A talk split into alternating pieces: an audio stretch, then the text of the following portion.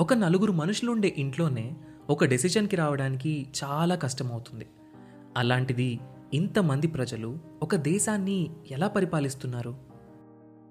Independence వచ్చాక ప్రజాస్వామ్యంతో నడవడానికి సిద్ధపడ్డ India ఇన్నేళ్ళు ఒక దేశంగా నిలబడుతుంది అని ఎవ్వరూ అనుకోలేదు.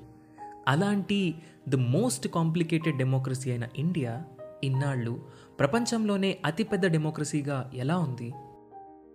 మనం దీన్ని ఎలా అర్థం చేసుకోవాలి? వీటన్నింటి గురించి మనకు అర్థమయ్యేలా చెప్పడానికి మొదలవుతున్న show decoding democracy with doctor JP hosted by మీ సాయి కిరణ్ చల్లా. లోక్సత్తా అధ్యక్షులు ఎక్స్ ఐఏఎస్ ఎక్స్ ఎమ్మెల్యే అయిన డాక్టర్ జయప్రకాష్ నారాయణ్ గారి నుండి మనం వీటి గురించి తెలుసుకుందాం. ఆగస్ట్ ఫిఫ్టీన్త్న మొదలై ప్రతి ట్యూస్డే ఒక కొత్త ఎపిసోడ్తో మీ ముందుకు రాబోతుంది. ఈ షోని మీ ముందుకు తీసుకొస్తుంది Kathanika media in collaboration with FDR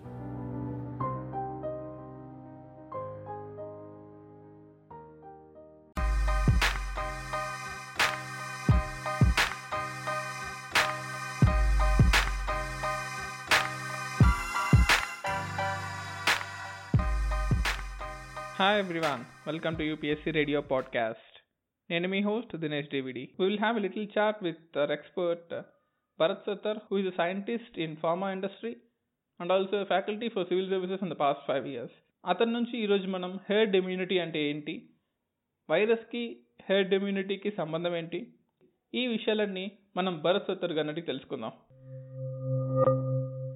hello Bharat గారు నమస్కారం అండి. నమస్కారం అండి. చెప్పండి దినేష్ గారు. హెల్త్ ఇమ్యూనిటీ మీరు వినే ఉంటారు కదా మీ ఫార్మాస్యూటికల్ ఫీల్డ్లో కానీ ఈ కరోనా వైరస్ వల్ల ఈ వర్డ్ జనరల్గా ఎక్కువ పేపర్స్లో టీవీలో వస్తూ ఉంది. హెర్డ్ ఇమ్యూనిటీ అంటే ఏంటి? అండ్ ఈ కోవిడ్ నైన్టీన్ పాండమిక్ని హెర్డ్ ఇమ్యూనిటీతో ఆపచ్చా మనం herd immunity first of all immunity అంటే ఏంటి మీరే చెప్పండి? ఏదైనా ఒక ఫారిన్ బాడీ మన బాడీలోకి ఎంటర్ అయితే మన యాంటీబాడీస్ అంతా ఫైట్ చేసి మనకి రెసిస్టెన్స్ ఇవ్వడం. Resistance to the of contagious diseases అనొచ్చు మామూలుగా. ఇమ్యూనిటీ అని డిసీజెస్ని ప్రివెంట్ చేయడం అనమాట మన బాడీకి డిసీజ్ కాకుండా రాకుండా. సో హెడ్ అంటే మీనింగ్ ఏంది? లిటరల్ మీనింగ్ ఏంది? మీరే చెప్పండి. గ్రూప్ ఒక సమూహం అని అనొచ్చు కదా. హెడ్ ఇమ్యూనిటీ అంటే ఒక సమూహానికి వచ్చేటువంటి ఇమ్యూనిటీ అన్నమాట. ఎలా వస్తుంది ఇమ్యూనిటీ అనేది సమూహానికి? ఫస్ట్ ఆఫ్ ఆల్ ఒక పర్సన్కి ఇన్ఫెక్షన్ అనేది స్ప్రెడ్ అయింది. అక్కడి నుంచి మళ్ళీ ఆ ఇన్ఫెక్షన్ ద్వారా అతనిలో ఇమ్యూనిటీ నేచురల్గా డెవలప్ అవుతుంది. ఎక్వైర్డ్ ఇమ్యూనిటీ వచ్చేస్తుంది ఆ డిసీజ్కి. సో ఈ విధంగా ఓవరాల్గా పాపులేషన్ మొత్తానికి ఆ ఇన్ఫెక్షన్కి అనేది ఇమ్యూనిటీ డెవలప్ అవుతుంది అనమాట ఓవరాల్గా. సర్టెన్ పీరియడ్ ఆఫ్ టైం లో. అలా సర్టెన్ పీరియడ్ ఆఫ్ టైం లో ఇమ్యూనిటీ డెవలప్ అయ్యే ప్రాసెస్ని హెడ్ ఇమ్యూనిటీ అంటారు అనమాట అది.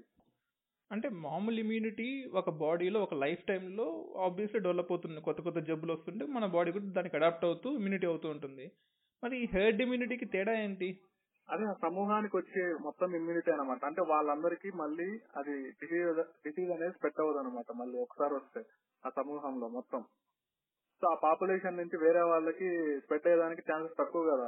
వాళ్ళందరికీ ఒక ఇన్ కేస్ ఇన్ఫెక్ట్ అయినప్పటికీ వాళ్ళలో ఇమ్యూనిటీ ఉంటుంది. అది మళ్ళీ వాళ్ళు వేరే వాళ్ళకి స్ప్రెడ్ చేయరు కదా. దానివల్ల ఏమవుతుంది? ఓవరాల్గా పాపులేషన్ ఆ గ్రూప్ అనేది ఇమ్యూనిటీ వచ్చేస్తుంది అనమాట ఆ గ్రూప్ అనేది ఇమ్యూనిటీ వచ్చేస్తే ఆటోమేటిక్గా ఈ స్ప్రెడ్డింగ్ అనేది తగ్గిపోతుంది ఆటోమేటిక్ ఒకరి నుంచి ఒకరికి. ఓకే అంటే నేచురల్ బై నేచురల్ సెలక్షన్ మన బాడీనే ఆ వైరస్కి ఇమ్యూన్ ఇమ్యూనిటీ తయారు చేసుకుంటూ ఉంటుంది. అంతే. నేచురల్గా నేచురల్గా జరిగిపోతుంది. ఏ వైరస్ కైనా నేచురల్గా జరుగుతుంది యాక్చువల్గా. అలా. మరి అలాంటప్పుడు టీబీకి కలరాకి కూడా మన బాడీ హెడ్ ఇమ్యూనిటీ తయారు చేసుకుంటూ ఉంటుందా? నో నో అవన్నీ బ్యాక్టీరియల్ డిసీజెస్ అన్నమాట. ఒక్కొక్క దానికి ఒక్కొక్క విధంగా ఉంటుంది. మోస్ట్లీ వైరస్ డిసీజెస్కి ఇలా జరుగుతుంటుంది. ఓకే. మరి అలాంటప్పుడు ఎయిడ్స్కి కూడా human body herd immunity develop చేసుకోవాలి కదా? అవును డెవలప్ చేసుకోవాలి కదా అంటారు కదా. కానీ అది దానికి యాంటీబాడీస్ డెవలప్ అవ్వట్లేదు కదా హ్యూమన్ బాడీలో. అది ఎప్పటికప్పుడు చేంజ్ అవుతుంటది. దాని వైరస్ జెనెటిక్ జెనెటికల్గా అది ఎప్పటికప్పుడు చేంజ్ అవుతుంటది అనమాట సిచ్యువేషన్ తగినట్టు. అంటే దానికి అది మ్యూటేట్ అవుతూ ఉంటుంది. అది ఎప్పటికప్పుడు చేంజ్ స్పాంటేనియస్గా చేంజ్ అవుతూ ఉండడం వల్ల అది అలా జరగదన్నమాట. ఆ ఆ పర్టికులర్ టైంలో యాంటీబాడీ రిలీజ్ అయింటది మళ్ళీ నెక్స్ట్ టైం వచ్చిన వైరస్ అనేది సేమ్ యాంటీబాడీ పనిచేస్తుందని గ్యారంటీ ఉందా చెప్పు? మ్యుటేషన్ జరిగింటది కదా.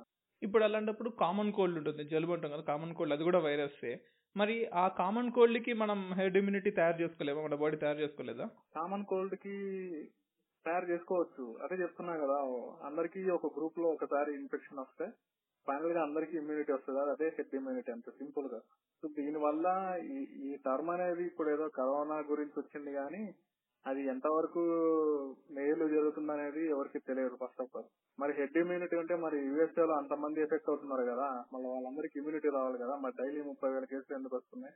అంటే ఇది ప్రాక్టికల్గా ప్రూవ్ అవ్వలేదా హెడ్ ఇమ్యూనిటీ అనేది? ప్రాక్టికల్గా ప్రూవ్ అవుతుందా అవ్వదా అనేది మనం ఇప్పుడే చెప్పలేం కదా. ఇంకా టైం అంటే ఇది ఒక మిత్ అనుకోవచ్చా హెడ్ ఇమ్యూనిటీ అనేది? మిత్ అనుకోకూడదు. ప్రాక్టికల్గా ప్రూవ్ అవుతుందా అవ్వదా అనేది సర్టన్ పీరియడ్ ఆఫ్ టైం లో తెలుస్తుంది అనమాట అది. ఇప్పుడే తెలియలేదు కదా. మరి అందరికి అన్ని లక్షల మంది ఎందుకు ఎఫెక్ట్ అవుతున్నారు చెప్పు. ఒక రోజు అయితే అందరికి ఇమ్యూనిటీ వస్తుంది. అది ఎప్పుడు వస్తుందో తెలియదు మరి మనకు. అందరికి యాంటీబాడీస్ డెవలప్ అవ్వాలి. అట్ ది సేమ్ టైం ఆ వైరస్ అనేది కూడా మ్యూటేషన్ జరగకుండా అలాగే ఉండాలి కాన్స్టెంట్గా. అప్పుడు మీరన్న టర్మ్కి ఖచ్చితంగా రైట్ అవుతుంది అనమాట అది అది మ్యూటేషన్ జరగకుండా ఉండాలి అందరికి ఇమ్యూనిటీ రావాలి. అప్పుడే హెడ్ ఇమ్యూనిటీ వస్తుంది. ఫర్ ఎగ్జాంపుల్ ఎక్స్ అనే పర్సన్కి కరోనా వైరస్ వచ్చింది. వచ్చి తగ్గిపోయింది. అంటే మళ్ళీ సెకండ్ టైం రాకుండా ఉండడానికి తన బాడీలో ఉన్న యాంటీబాడీస్ పనిచేస్తుంటాయా? అదే స్ట్రైన్ ఇన్ఫెక్ట్ అవుతే యాంటీబాడీస్ పనిచేస్తాయి. కొత్త స్ట్రైన్ కరోనా వైరస్ ఏ నుంచి కరోనా వైరస్ బి అనేది క్రియేట్ అయింది అనుకోండి మ్యుటేషన్ జరిగింది. అప్పుడు ఎలా పనిచేస్తే పని చేయదు. మళ్ళీ మళ్ళీ వస్తుంది. మ్యుటేషన్ జరగకుంటేనే మీరు చెప్పినట్టు అప్లికబుల్ అవుతుంది. సో ఫైనల్లీ హెడ్ ఇమ్యూనిటీ అనేది దేని మీద డిపెండ్ అయింది? మ్యుటేషన్ మీద డిపెండ్ అయింది అనమాట మ్యుటేషన్ జరగకుండా అలాగే ఉంటే ఇమ్యూనిటీ హెడ్ ఇమ్యూనిటీ వచ్చేదానికి ఎక్కువ స్కోప్ ఉందన్నమాట. అది ఎప్పటికప్పుడు చేంజ్ అవుతుంటే మరి ఎలా వస్తుంది ఇమ్యూనిటీ అనేది? చేంజ్ మారిపోతుంది కదా. Can we predict the mutation of virus మనం ముందే ప్రిడిక్ట్ చేయొచ్చా? ఈ టైంలో ఈ సీజన్లో ఇది మారిపోవచ్చేమో నెక్స్ట్ నెక్స్ట్ వచ్చే కోల్డ్ సీజన్లో మారిపోవచ్చు. డిస్కషన్ చేసుకునేటప్పుడు మనం మ్యుటేషన్ అంటే ఏమనుకున్నాం? స్పాంటేనియస్ సడన్ చేంజ్ అనుకున్నాం. సో మనం change. చేయలేము ఈ ప్లాస్మా థెరపీ అంటుంటారు కదా ఒక పర్సన్లో జబ్బు వచ్చింది అనుకోండి ఆ పర్సన్లో ఉండే యాంటీబాడీస్ ఆటోమేటిక్గా దాన్ని ఫైట్ చేయడానికి తయారు చేసుకుంటాయి యాంటీబాడీస్ని సో ఆ యాంటీబాడీస్ని వేరే వాళ్ళకి ఇంజెక్ట్ చేస్తే అది వీలవుతుందా? జరుగుతుంది కదా మన మన ఇండియాలో మొట్టమొదటిసారి లక్నోలో ఏమో గవర్నమెంట్ మెడికల్ హాస్పిటల్లో ప్రవేశపెట్టారు ఈ థెరపీని ఐ థింక్. సో మీరు అన్నట్లు Okay. ఒకరికి ఇన్ఫెక్షన్ వచ్చింది వాళ్ళలో సర్టెన్ పీరియడ్ ఆఫ్ టైమ్లో యాంటీబాడీస్ అనేది ప్రొడ్యూస్ అయితే వాళ్ళకి మళ్ళీ అది న్యూట్రలైజ్ అయిపోయింది అనుకోండి. వాళ్ళ ప్లాస్మా తీసుకెళ్ళి వాళ్ళ వాళ్ళ ప్లాస్మాలో ఐజీజీ ఐజీఎం యాంటీబాడీస్ రెండు రిలీజ్ అవుతాయి అనమాట టైప్ ఐజీజీ ఐజీఎం అనే యాంటీబాడీస్ ఆ రెండు యాంటీబాడీస్ అనేది ఆ పర్టికులర్ ఇన్ఫెక్షన్కి ప్రొటెక్షన్ ఇస్తుంది అనమాట సో వాటిని తీసుకెళ్ళి నువ్వు వేరే పర్సన్కి ఎక్కియడమే ప్లాస్మా థెరపీ అనమాట ప్లాస్మాలో ఉండేది. ఇమ్యూనోగ్లోబులిన్స్ అని అంటారు అంటారు అనమాట ప్రోటీన్స్ నే యాంటీబాడీస్ని ఇమ్యూనోగ్లోబులిన్స్ అని పిలుస్తారు.